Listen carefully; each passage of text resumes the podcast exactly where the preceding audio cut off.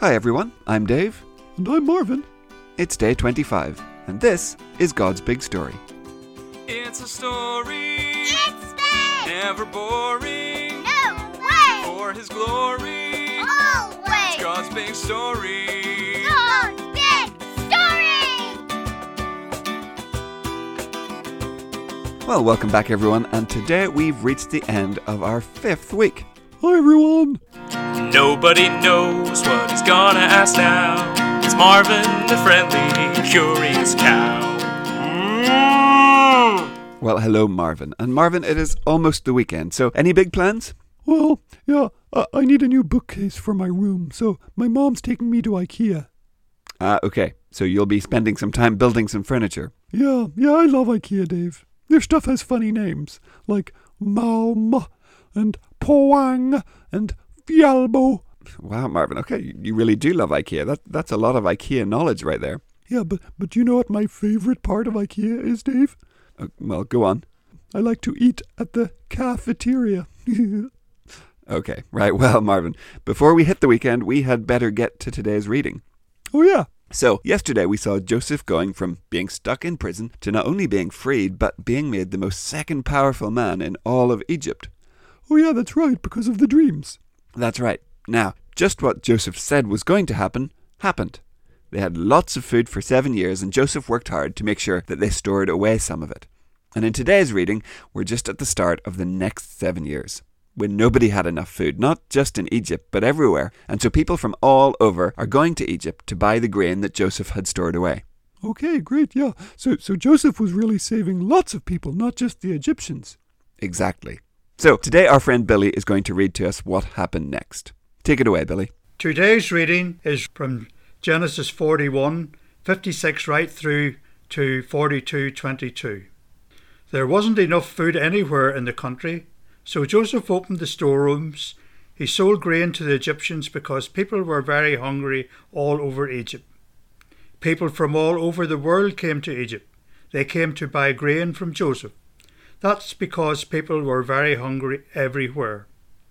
Jacob found out that there was grain in Egypt, so he said to his sons, "Why don't you just keep looking at one another?"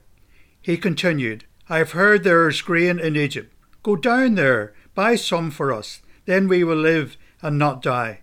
So 10 of Joseph's brothers went down to Egypt to buy grain there, but Jacob didn't send Joseph's brother Benjamin with them.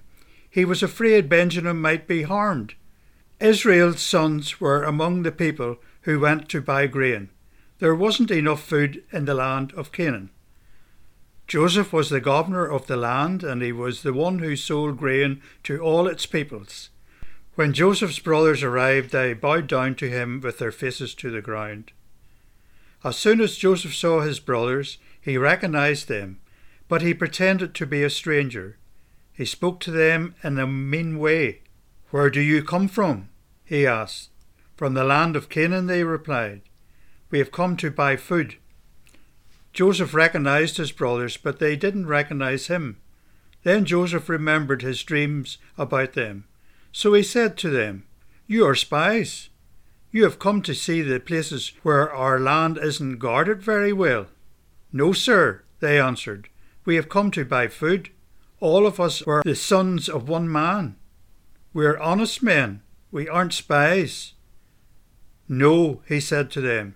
"You have come to see the places where our land isn't guarded very well." But they replied, "We were 12 brothers, all of us were the sons of one man. He lives in the land of Canaan.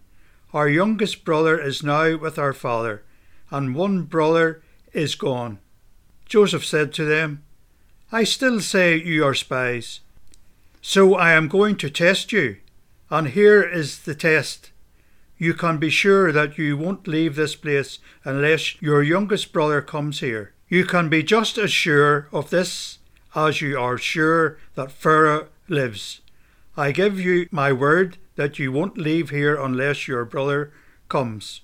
Send one of you back to get your brother. The rest of you will be kept in prison. I'll test your words. Then we'll find out whether you are telling the truth. You can be sure that Pharaoh lives, and you can be just as sure that if you aren't telling the truth, we'll know that you are spies. So Joseph kept all of them under guard for 3 days. On the third day Joseph spoke to them again. He said, "Do what I say, then you will live, because I have respect for God.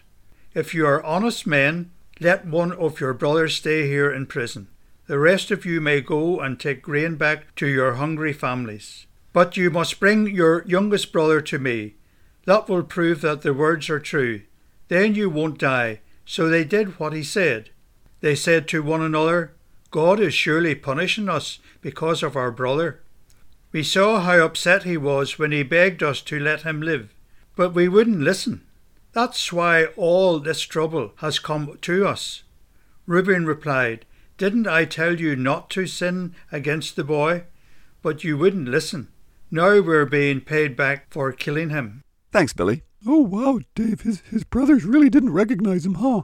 That's right. Remember, years had passed by since they last had seen him. So Joseph was older now. He'd probably have been wearing fancy Egyptian clothes. Plus, they had sold Joseph to be a slave, and nobody could ever have imagined any way that a slave from a foreign country could end up pretty much running the whole country. To them, that would just have been absolutely impossible to even imagine. Wow, yeah. Dave, I wonder what Joseph is going to do to them. Well, yeah, Joseph has a lot of choices right now. How he's going to treat his brothers who did such a terrible thing to him. And so we'll see next week what he decided to do. Now, boys and girls, hopefully nobody will ever sell you as a slave. But every day we have the choice how we treat the people around us. Our family, our friends, our teachers when we're at school. Now, we know God loves those people, right? Oh, well, yeah. God loves everyone.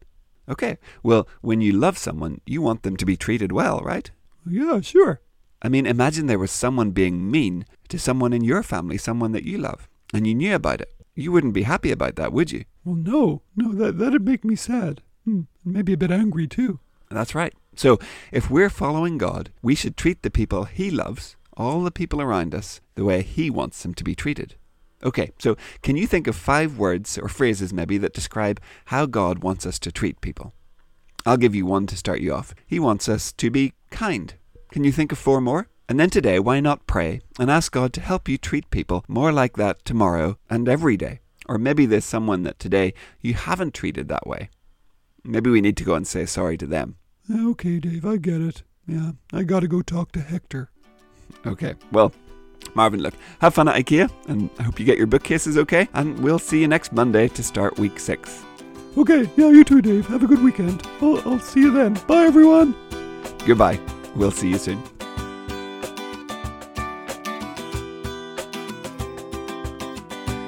God's Big Story is a ministry of Eden Grove Presbyterian Church. Music and jingles by Dave Josh.